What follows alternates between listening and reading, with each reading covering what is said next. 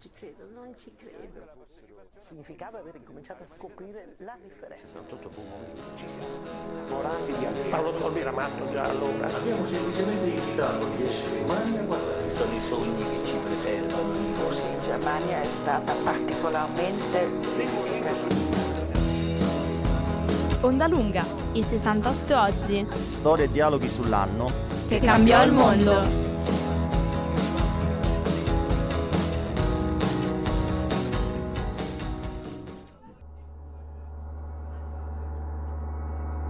Hai mai sognato un posto in cui non ricordi di essere mai stato? Un posto lontano, che quando ti svegli ti ricordi solo a metà. Ma quando eri lì, però, conoscevi la lingua.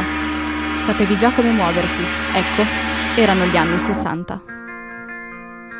Il rifiuto della società capitalista non trova espressione solo nella politica. La controcultura si estende anche nell'arte e nella musica, nel desiderio dell'esplorare l'io, di essere cosmonauti dello spazio interiore, Ciò può realizzarsi soprattutto attraverso la psichedelia, la scoperta della mente alimentata dall'LSD. Visioni distorte e surreali, colori sgargianti e animazioni sono usati per evocare stati alterati della coscienza. Le sostanze allucinogene diventano ben presto il manifesto di un'intera generazione, la via di fuga da un mondo di autorità fatto da governi, religioni e famiglia. Quanti mondi surreali ci stavano ancora tenendo segreti.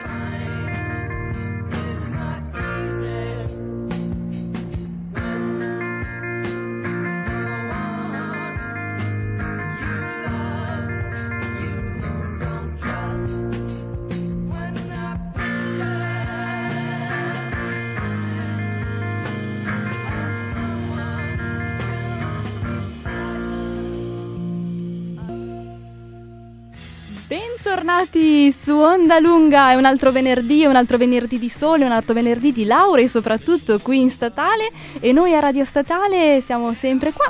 Ci siamo io, Giulia Ronzoni, con il mio collega Diego Megale, buongiorno a tutti. E in ospite con noi... Eh, in ospite... è venerdì per tutti. E in studio con noi anche la nostra ospite Agnese Codignola. Buongiorno a tutti. E di cosa parliamo oggi? Lo sappiamo, lo sappiamo perché eh, durante la settimana sono stati fatti dei contest sui nostri social che ricordiamo eh, a tutti, ci trovate tranquillamente su eh, Instagram e Facebook. E su Instagram abbiamo fatto un bellissimo quizzettone. Veniva un, messo sotto forma di domanda qual è il, il, tema della giornata di oggi. Cosa accomunava, adesso vado a memoria, cosa accomunava Fellini con Steve Jobs, con Jimi Hendrix e salutiamo Mario Mascolo che ha indovinato eh, l'argomento della puntata, ovvero l'LSD, che era esatto. appunto la, dro- la, droga. Adesso un termine, vediamo se la nostra ospite Agnese concor- cioè, è d'accordo con questo termine. Chiamiamola sostanza stupefacente, simbolo di, di quell'epoca, degli anni 60. Agnese Codignola che ha scritto il libro LSD Storia di una sostanza stupefacente, edito da UTET nel 2018 parleremo insieme a lei appunto di questo, esatto. del, sia della storia dalle origini fino alla rivalutazione che sta ricevendo negli ultimi anni, vero Agnese? Esatto, esatto, si parla adesso di rinascimento psichedelico ed è collegato sia agli effetti potenzialmente diciamo terapeutici, curativi di queste sostanze che anche a una rivisitazione di quelli che sono stati invece gli usi più creativi appunto legati a quell'epoca che però al giorno d'oggi sono stati compresi dal punto di vista della neurologia e anche guardati con un occhio leggermente diverso. Iniziano ad essere considerati in modo diverso anche perché eh, la storia va avanti, non siamo più nella guerra del Vietnam, è, è, è, un altro film diciamo oggi, quindi c'è una rivalutazione che viene genericamente chiamata rinascimento psichedelico ed è un termine piuttosto esplicito, positivo. Scopriremo cosa significa, insomma, tanta carne al fuoco, ci sentiamo un pezzo e poi inizia l'intervista.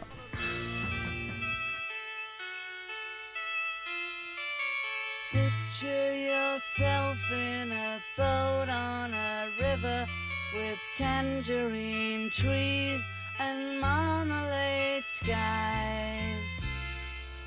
Somebody calls you, you answer quite slowly. A girl with kaleidoscope eyes.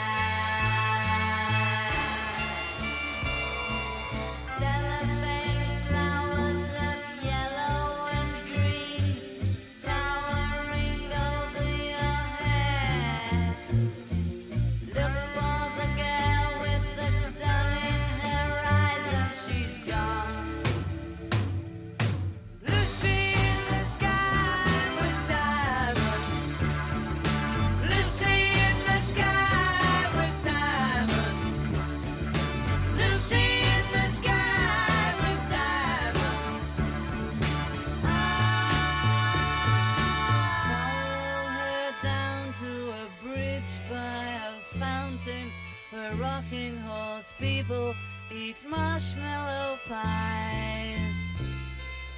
Everyone smiles as you drift past the flowers that grow so incredibly high.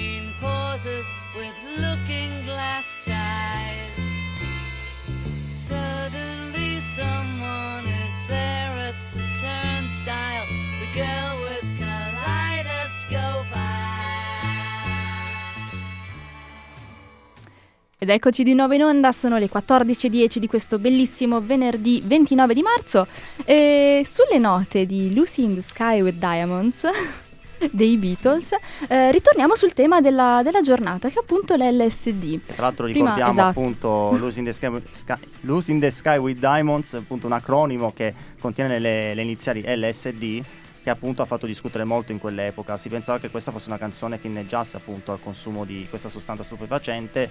I Beatles hanno, chiedo anche l'aiuto de- di Sì, Agnese, hanno un attimo, all'inizio hanno negato, poi, Poi dicevi prima qualche che... anno dopo hanno ammesso ma non solo i Beatles, cioè in realtà un'intera diciamo, fetta de- di quella che era la musica di quel periodo, eh, alcuni molto in maniera molto esplicita, è stata ispirata dall'LSD e poi ha cantato quello che succede durante un trip. Quindi i, i Beatles sono stati tutto sommato tra i più timidi perché non, non avevano nessun interesse, siccome poi a un certo punto nel 71 è stato vietato a dire che loro ne facevano uso. Altri Quindi, l'hanno detto certo, molto più esempio, apertamente. Pensiamo ai Pink Floyd, Esatto, quelli leader che poi ha esatto. avuto una storia purtroppo Mm, non mm. facilissima, ne parleremo dopo. Adesso è arrivato il momento della nostra classica storia. Esatto, per la storia di oggi eh, le nostre fonti arrivano direttamente dal sito della casa editrice Utet eh, che riassume un po' tutto quello che è poi scritto eh, nel libro di Agnese. Eh, noi ne abbiamo fatto un piccolo estratto e ecco a voi la nostra storia.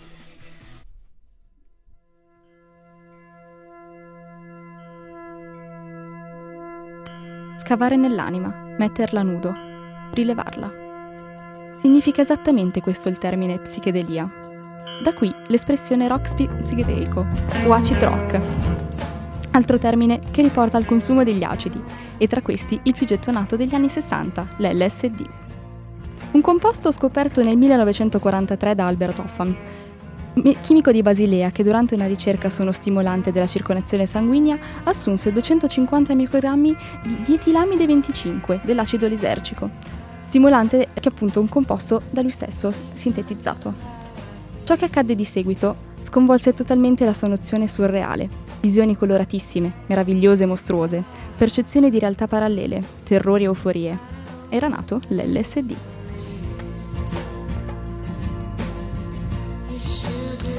Hoffman coglie subito la potenzialità della sostanza, in grado con i suoi effetti di sciogliere traumi, depressioni, emicranie, dipendenze, e per vent'anni sperimenta e contribuisce a diffondere l'LSD nei circoli scientifici, ma anche fuori, nel mondo che sta letteralmente uscendo dall'incubo nero della guerra e che si interessa alle possibilità di questo colorato universo lisergico. Inevitabilmente l'LSD guadagna popolarità e si trasforma, e così, grazie anche a strani scienziati sciamani come Timothy Leary, da farmaco diventa la droga simbolo della controcultura, il manifesto della Summer of Love e il ponte verso la trascendenza orientale, tra l'India dei Beatles e la follia psichedelica di Sid Barrett. Un mezzo per fuggire alla realtà, che però non piace a molti governi, che la vedono come una via da chiudere per sempre, ad ogni costo e con ogni mezzo. Non solo cancellando qualunque programma di ricerca, ma anche incarcerando chi osava continuare a studiare quelle sostanze sovversive. Il messaggio doveva arrivare forte e chiaro a tutti. Nel 1971 l'ONU ne mette al bando la sperimentazione e l'utilizzo, relegandolo nel limbo delle sostanze proibite.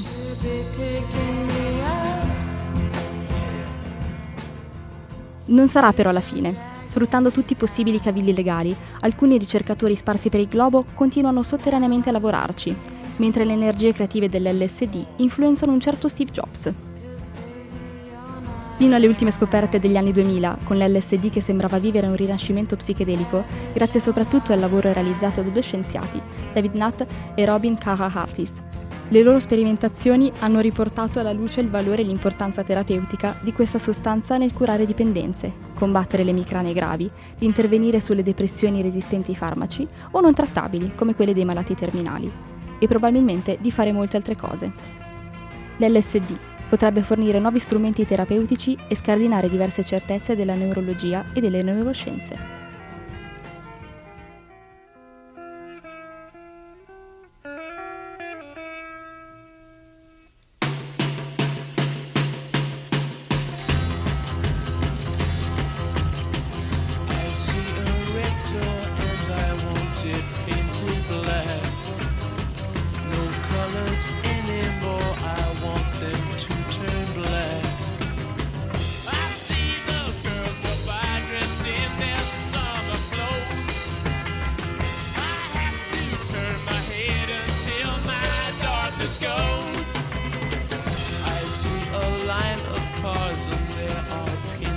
Black with flowers and my love hope never to come back.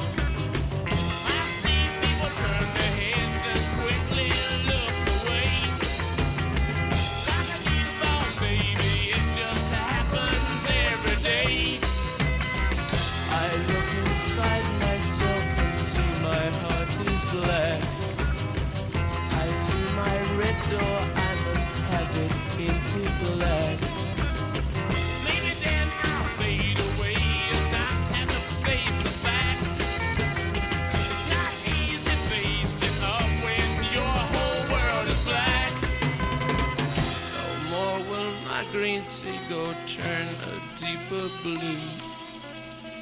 I could not foresee this thing happening to you. Bentornati su Onda Lunga, eccoci qua. Allora, dopo essere entrati un po' nel mood del, del mondo dell'LSD, del- dei suoi creatori, eh, di chi l'ha portato in auge, di chi anche eh, ha portato, esatto, ha portato l'LSD ad essere visto come una sostanza eh, non proprio innocua, ecco. Stavamo parlando adesso in questo stacco musicale di, di tutto quello che c'è dietro e di tutto quello che poi è, è scritto nel libro di Agnese Codignola. E appunto adesso possiamo iniziare la nostra intervista. Che ne dici, Diego? Sì, allora io inizierei con una domanda. Innanzitutto ringraziamo Agnese che so che è Grazie venuta a voi, qui, grazie non- nonostante non sta benissimo, sì, quindi mi s- chiedo scusa apprezziamo della molto. voce che non è al massimo, però grazie a voi in realtà. Io vorrei iniziare subito con una domanda che sembra banale, ma comunque appunto è importante farla per chiarire subito. L'LSD fa male? Ti faccio una domanda come se fossi una mamma, no? No, no, certo, ma invece a parte che in generale le domande più banali sono sempre quelle più importanti. Allora, eh, io mh, premetto, sono una giornalista scientifica e ho anche un background eh, di ricercatrice, quindi di- in farmacologia, quindi parlo, come dire, a ragion veduta e non per sentito dire, che è una cosa che è importante anche precisare. Negli anni 60 sono stati attribuiti all'LSD praticamente ogni genere di possibile effetto collaterale dal cancro alle malformazioni fetali, di tutto e di più. Poi sono stati rivisitati dal 70 dalla fine degli anni 70 a oggi varie volte le, eventuali segnalazioni associate all'LSD e incredibilmente, perché devo dire è una delle poche sostanze che io ho incontrato con queste caratteristiche, non esiste nessuna dimostrazione di un effetto tossico. Naturalmente perché è stato vietato? Perché veniva usato a scopo ricreativo eh, senza nessun controllo, invece l'LSD in particolare è una sostanza potentissima, quindi bisogna stare molto attenti a quando la si usa. Ah, Esi- crea dipendenza? No, Ah. non crea dipendenza anche perché è così potente, cioè normalmente quando una persona normale, eh, anche solo a scopo ricreativo, parliamo un attimo di questo, ehm, assume l'SD perché vuole avere un trip, è un'esperienza talmente forte che di solito non, non è che la fa tutti i giorni, no? magari Mhm. la fa due volte all'anno per dire. Quindi e non è mai stato dimostrato che induca dipendenza presa saltuariamente. Eh, quello che succede e che è successo soprattutto negli anni 60 è che molti di questi ragazzi, eh, alcuni dei quali sono proprio morti, sono morti, apro una parentesi, perché eh, assu- siccome è una sostanza che altera la coscienza, se tu lo prendi senza controllo poi magari ti butti dalla finestra, va- allora, infatti tutti quelli che lo vogliono far usare oggi dicono sotto strettissimo controllo con uno psichiatra lì in un Certo, ambiente quindi- però comunque molti di questi poi facevano uso di un sacco di altre droghe, vere droghe, quindi capire se uno che assume contemporaneamente cocaina, eroina, eh, poi muoia o diventi dipendente o abbia degli effetti negativi per una di queste sostanze capire qual è il responsabile non è praticamente possibile, però chi fa uso solo di LSD non ha mai avuto problemi di dipendenza. Quindi in questo senso è sicuramente una sostanza che ha degli effetti sul sistema nervoso, quindi mh, così stupefacente, però non è una droga. Il termine droga in realtà viene dal greco e non vuol dire niente, vuol dire farmaco e veleno. Droga, per come si intende in italiano, cioè una sostanza che dà assuefazione, no. Esatto, a proposito di questo, eh, leggevo anche in altre interviste da te rilasciate ad altri giornali eh, di questi cosiddetti bad trip. Ecco, quindi come funziona l'LSD a livello proprio eh, scientifico, chimico, a livello di connessioni tra serotonina? Allora, te lo spiego eh, rispondendo, eh, completando prima la prima cosa, prima la cosa, scusate, che dicevo, cioè gli psichiatri che la consigliano oggi eliminano a priori una quota di persone che sono quelle che hanno potenzialmente delle malattie con psicosi molto gravi, eccetera. Il bad trip, cioè di- la, la visione, poi se, vo- se volete raccontiamo che cos'è che è anche interessante, eh, velocissimamente, è un- un'esperienza appunto di alterazione della coscienza però angosciante, negativa eh, che si verifica quasi solo in persone che in realtà hanno già dei problemi psichiatrici, a volte non, non conosciuti. Quindi chi lo propone oggi dice prima eh, si fa una, una terapia, prima si fa uno screening, per cui tutte le persone che hanno storie familiari eh, vengono escluse. E poi invece chi eh, diciamo, passa questa selezione può farlo, per cui il bad trip al- diciamo, nel- nel- nei pazienti contemporanei praticamente non esiste più. Esiste comunque una parte di persone che ha un bad trip. Allora, gli- sempre questi psichiatri che No, non sono... Dimmi, È, sì. impa- è importante chiarirlo perché sennò Sì. eh, si pensa che questa sia una sorta di pillola della, della felicità. Esatto. Invece deve essere accompagnata da una psicoterapia e comunque da un medico che ti segue Esatto. e che appunto eh, segue il tuo percorso e anche quello, il tuo, qual è il tuo background. Allora, Questa è una cosa mm, importante da chiarire. Chiariamo una co- la cosa, la distinzione fondamentale è questa, c'è un uso ricreativo che è vietato in tutto il mondo e c'è un uso terapeutico. L'uso terapeutico è per una serie di malattie che è in- invece sul quale ci sono delle sperimentazioni, ok? Depressioni, ansie, Depressioni, mente, ansie, dipendenze, cefalea, suicidio, tutta una serie di cose.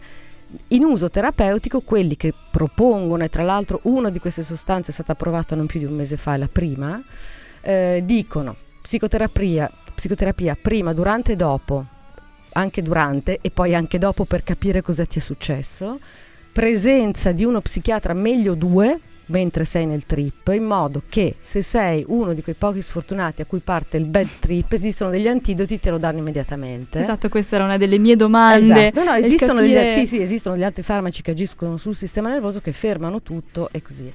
Naturalmente l'uso ricreativo eh, non dovrebbe esistere perché a me chiedono sempre ma tu l'hai, lei l'ha provato? E io dico sempre no perché all'epoca ero, mh, prima non ero neanche nata, poi ero appena nata e perché al giorno d'oggi io che sono una farmacologa di formazione non mi fiderei mai di prendere una cosa come l'LSD fatta da un- uno spacciatore in un garage. Non lo farei neanche morta perché è una sostanza potentissima. E vengo alla tua domanda, come funziona? In modo molto rapido. Eh, sbloc- noi abbiamo dei sistemi di filtraggio nel cervello perché i nostri sensi in ogni momento vengono bombardati da miliardi di stimoli visivi, uditivi, eccetera.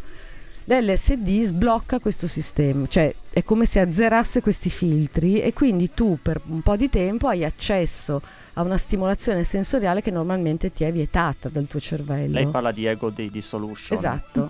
Questo è quello che succede. In termini psichiatrici significa che siccome tutto quello che è dipendenze, depressioni dal punto di vista biochimico succede che tu hai sempre una reazione da un neurone, da una cellula nervosa A a una B, che si ripete, no? La dipendenza, tu non riesci a uscire perché fumi e sai che, cioè, sai, il tuo cervello ripete questa stimolazione, questa- questo circuito che poi è un circolo vizioso. Dopo l'LSD non esiste più questo passaggio da A a B, cioè per, and- per arrivare da A a B, magari il tuo cervello che è come se non sapesse niente passa da C, da Z, da Y, fa un altro giro. Vi racconto soltanto una delle esperienze più impressionanti ehm, di un um, anche abbastanza diciamo un- una persona che è stato fumatore per tutta la vita ha raccontato al New York Times una cosa illuminante ha detto io ho fatto una seduta di- e non riusciva a smettere. E tenete presente che il tasso di successo delle terapie antifumo è 30% LSD 80% ho fatto la LSD raccontava questo signore e, dice- e diceva è bellissimo perché dice io mi sono svegliato e non riuscivo a ricordarmi per quale cavolo di motivo per tutta la vita io ho voluto fumare un pacchetto di sigarette al giorno. Non riuscivo a capirlo e non ho mai più fumato. Detto al New York Times, quindi penso che sia attendibile, no? Certo, E certo. questo spiega in che modo, cioè appunto un circuito che sembra sempre quello viene azzerato, per cui a quel punto lì poi tu sei un adulto, per cui se vuoi riprendere a fumare ricominci, però eh, questo funziona nelle depressioni perché anche lì ci sono pensieri no? circolari, sempre che insistono sulle stesse cose. Tu fai terra bruciata. Robin Carrar Harris, quello che avete citato voi, dice una cosa molto interessante, dice è come se il cervello tornasse bambino con l'esperienza di un adulto e quindi può ridisegnarsi come vuole. Mi, mi taccio perché No, sennò guarda, io andrei sta- avanti noi sta- guarda, io non la, non la interrompo uno perché non ho la, la competenza di lei che è giornalista scientifica, appunto, quindi le- è giusto che lei es- esprima tutto quello che nel, de- nel dettaglio le- come funziona l'LSD. Io direi di fare una breve pausa, così diamo il tempo anche ai nostri ascoltatori di metabolizzare tutte queste eh, preziose informazioni che ci ha dato Agnese e poi proseguiamo con anche un po' di storia di questa sostanza.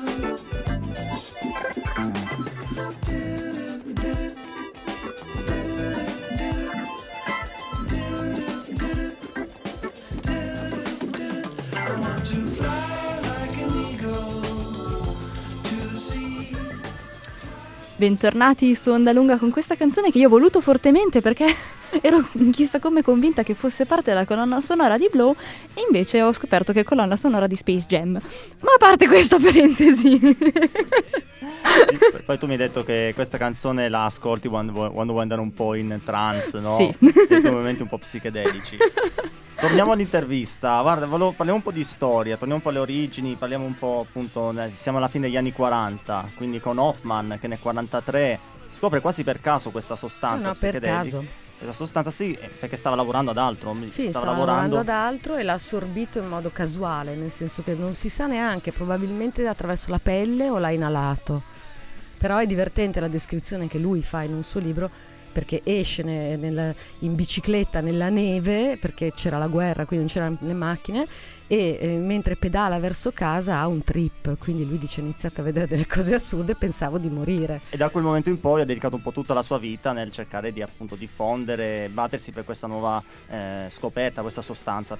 E questa faccio un po', provo a riassumere brevemente, anche attraverso l'aiuto dello psichiatra britannico Osmond, mi corregga se Esatto. sbaglio. Sì, sì, no, no, così, giusto, giusto, Che coniera proprio lui il termine psichedelico. Mhm. Mm, si diffonderà appunto l'LSD, siamo appunto nel periodo degli anni 50, Esatto. fine degli anni 60, trovando anche tanti letterati, politici, eh, celebrità che eh, sponsorizzeranno questo l'LSD. Penso al romanziere Aldous Huxley, che era Mhm. inizialmente scettico, poi appunto diviene uno dei primi, dei primi sostenitori, anche il politico britannico.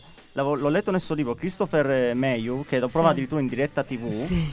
La BBC inizia la censura, poi Sì, no, la BBC l'ha censurato mm, istituendo un'apposita commissione con tanto di teologi per decidere se era una cosa che poteva essere mandata in onda la decisione è stata non può essere mandata in onda. Oggi è visibile perché qualcuno evidentemente ha tirato fuori quel video dagli archivi, ma non è mai andato in onda come la trasmissione. pazzesco. E poi forse la star più celebre è Cary Grant, star Esatto. di Hollywood, che diciamo ampliò questa, l'LSD a livello mondiale, la fama. E... Però sem- quando tutto sembrava teso appunto a, A a imporre favoreggiare, l'LSD sì. no? come nuova sostanza a livello mondiale, verso metà degli anni 60 tutto questo viene interrotto. Esatto. Come mai? Perché viene demonizzato all'improvviso? Cos'è allora, che succede? intanto negli anni, brevissimamente, negli anni 50 sono stati scoperti alcuni degli, de- degli psicofarmaci che ancora usiamo oggi, quindi bisogna ricordarsi che era quello il periodo in cui si provava di tutto, per cui l'LSD all'inizio era una delle tante sostanze, non era particolare.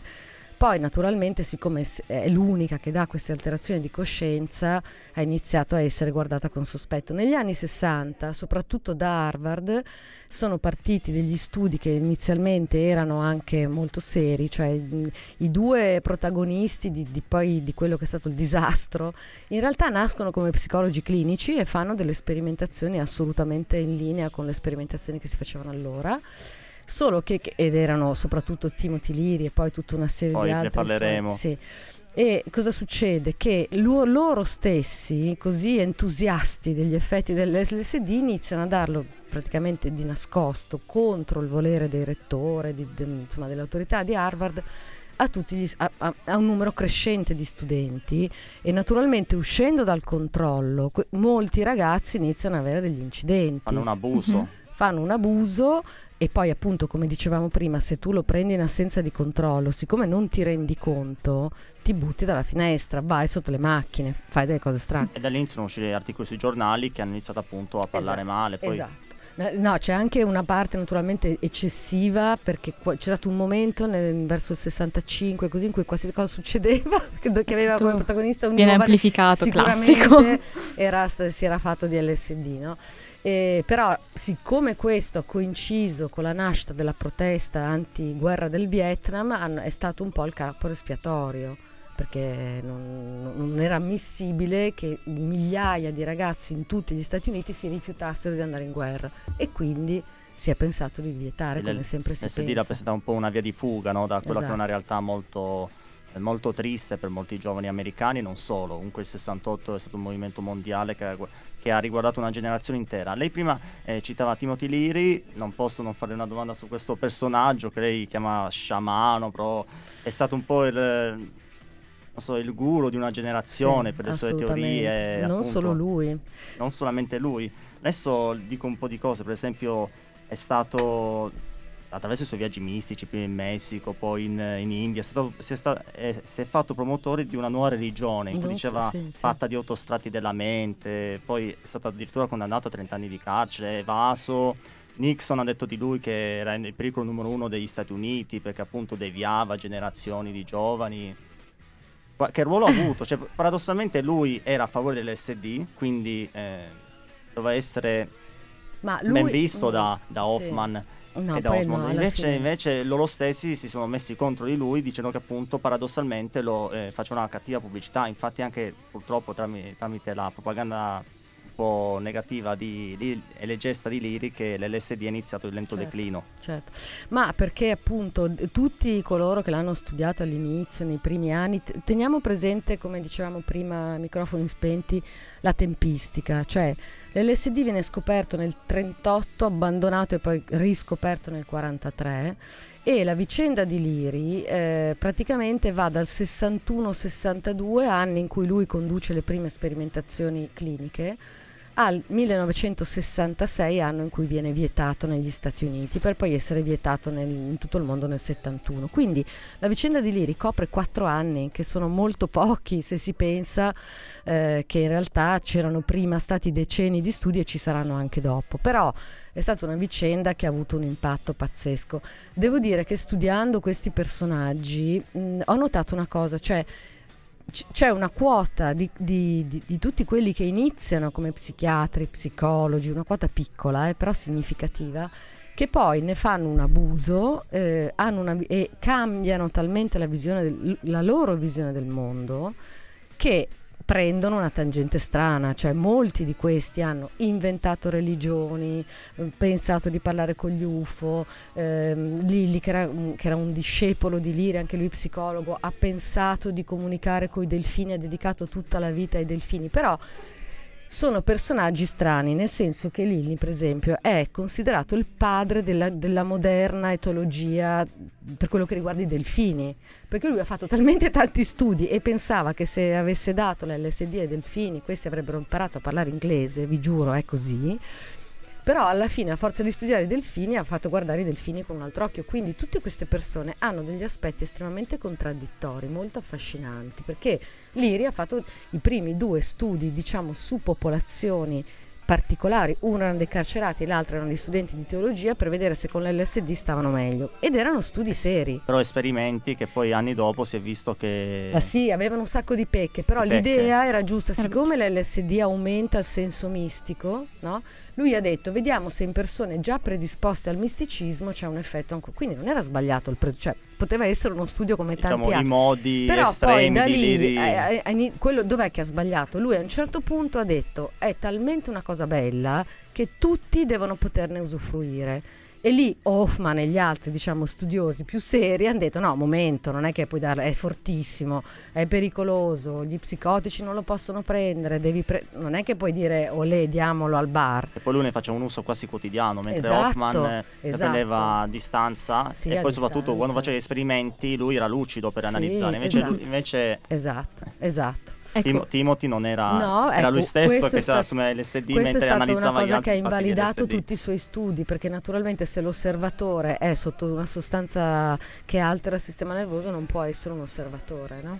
Quindi appunto, appunto per questo, dal passare dall'illegalità fino a poi ad arrivare a, a questo cosiddetto rinascimento psichedelico, che grazie agli studi di David Nutt e Robin Carhart Harris, Eh sì, non è difficile da dire.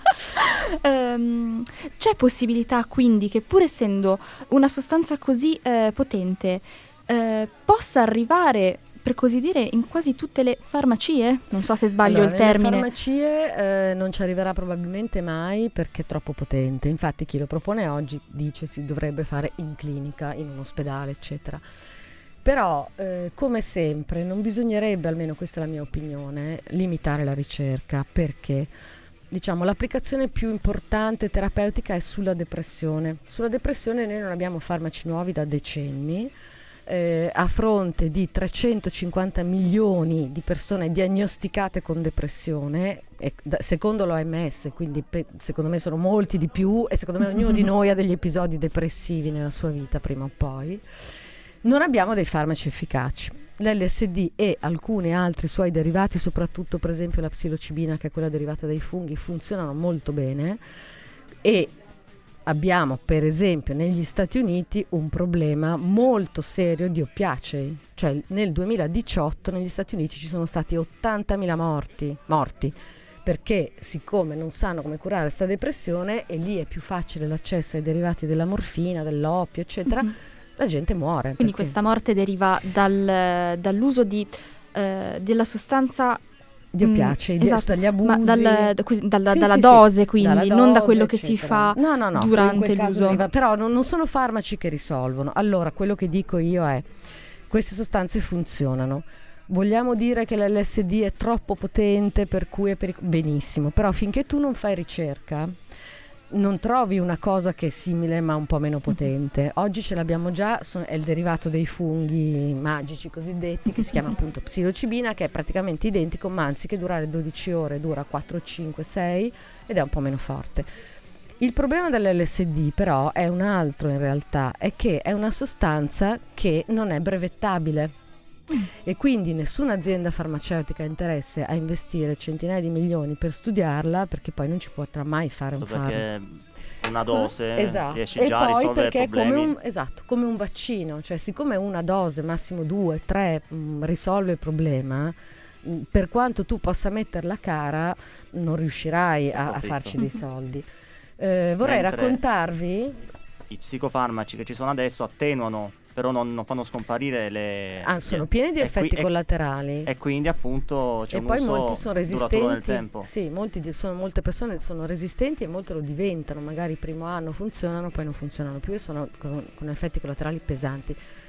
Sul business, ah, voglio solo dire una cosa: hanno approvato un mese fa il primo- la prima sostanza simile all'LSD, che è un derivato della chetamina. Hanno fatto un'azienda, è riuscita a fare una forma spray nas- per spray nasale e la terapia che prevede 4-5 applicazioni, vabbè, in condizioni così, l'hanno fat- la, la fa- la vogliono far pagare tra diciamo i 50 e i 500 mila dollari a seconda del, del- del setting cosiddetto. Però per dire, quindi si può anche far business, Esatto. basta aver voglia di farlo. E quindi questo è un po' quello anche che ha sempre frenato, perché quando una cosa non, non è brevettabile, eh, purtroppo va così poi, no? Siamo arrivati quasi verso la fine, faccio un ultimo pezzo e poi ultimi- le ultime considerazioni in, in compagnia di Agnese Codignola.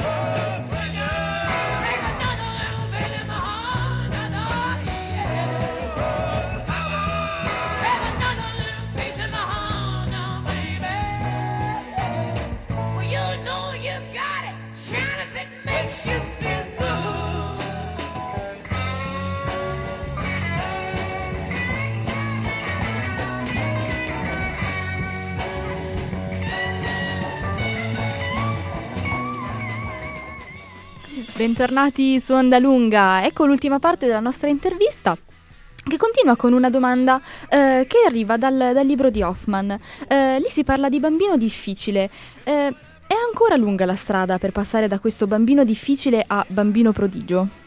Ma eh, chi può dirlo? Mm, credo che sia meno lunga oggi rispetto a qualche anno fa, perché appunto per i motivi che dicevamo prima, no? Cioè c'è una grande richiesta di farmaci efficaci, non ci sono molte alternative alle viste, cioè non è che stanno mm, sperimentando nuovi antidepressivi, non c'è niente in sostanza.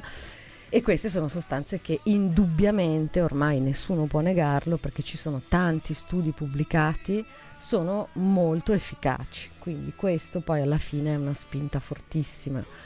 Non so se si arriverà proprio all'LSD appunto perché è troppo potente, però probabilmente eh, si arriverà a delle sostanze. Vorrei dire una cosa tecnica, se mi- Mhm. scusatemi, ma è importante. Tolgo anche il tappetino così No, no, sentire. no, ma nel senso che aiuta a capire quanto sia importante. Cioè gli antidepressivi attuali aumentano il livello di serotonina, no?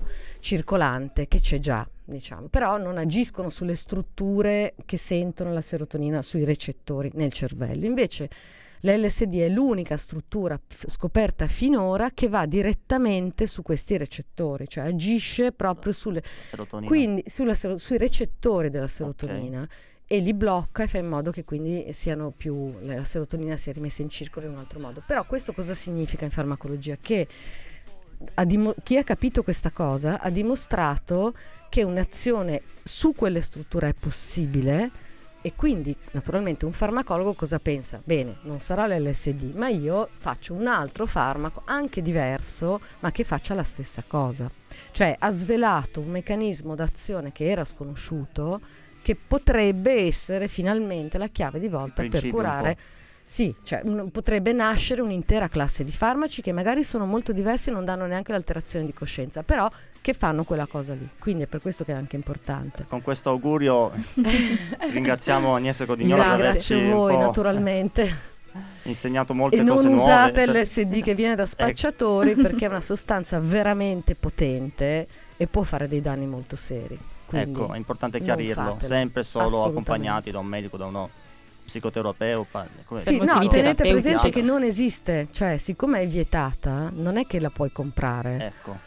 Chi la sta studiando ha dei permessi speciali, ci sono solo due o tre aziende al mondo che lo fabbricano e chi la sta sperimentando deve superare infinite cose burocratiche e riesce ad averla in ospedale, eccetera. Quindi tu, tra l'altro, quando a me dicono, ma appunto, dico, ma chi mi dice che una cosa che trovo per strada è LSD in realtà? Perché non è facile da fare. No, quindi, poi lì c'è tutto... Ecco, quindi C'è un mondo che si apre. Vorrei, mm, eh, tu- quando, siccome io ho due figli eh, poco più giovani di voi, però eh, io dico sempre mm, piuttosto, non so, qualsiasi altra cosa, ma non sostanze così potenti, perché poi una volta che ti sei danneggiato una parte del cervello, Certo, te la sei danneggiata. È uno il ecco, cervello. quindi Ecco, dopo questo importante messaggio, noi diamo dei messaggi non così tanto importanti, però abbiamo eh, l'elenco degli eventi che si terranno questo weekend e settimana prossima dalla nostra eh, Caterina.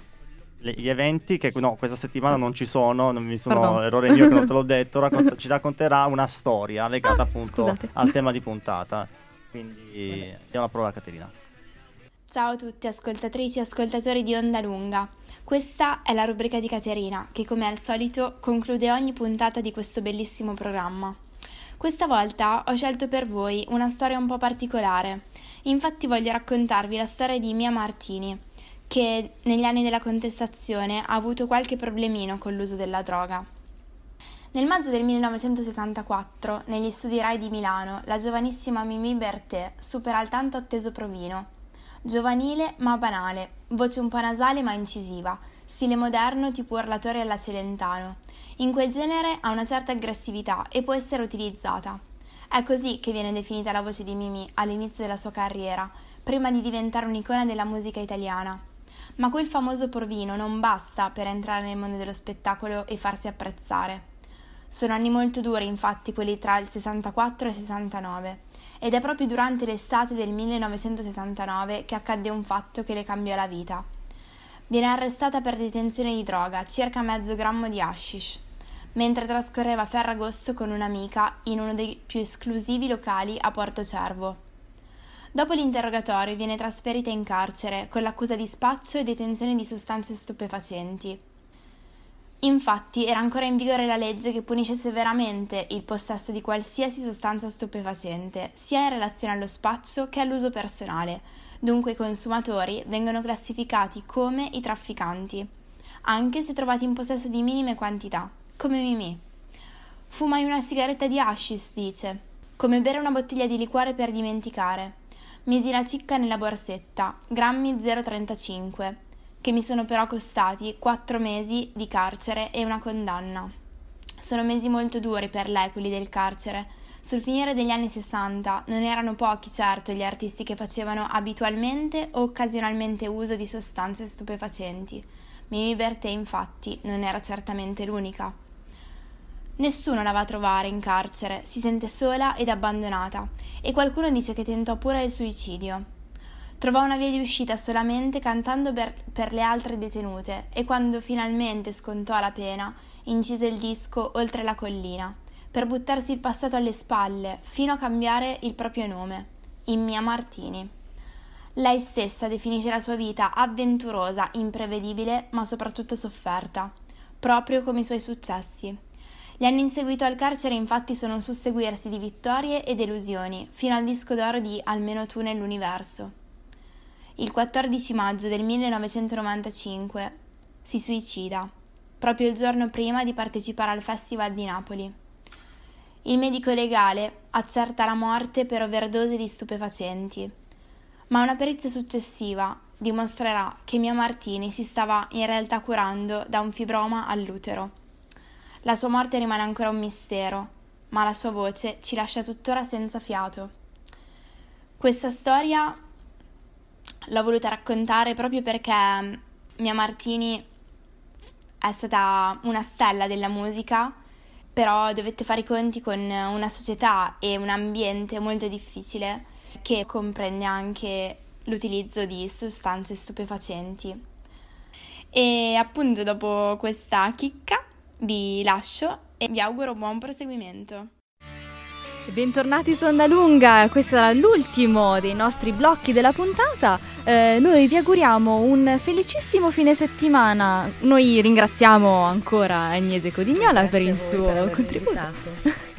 e con un augurio di un serenissimo e soleggiatissimo weekend. Ci sentiamo prossima settimana. Ciao.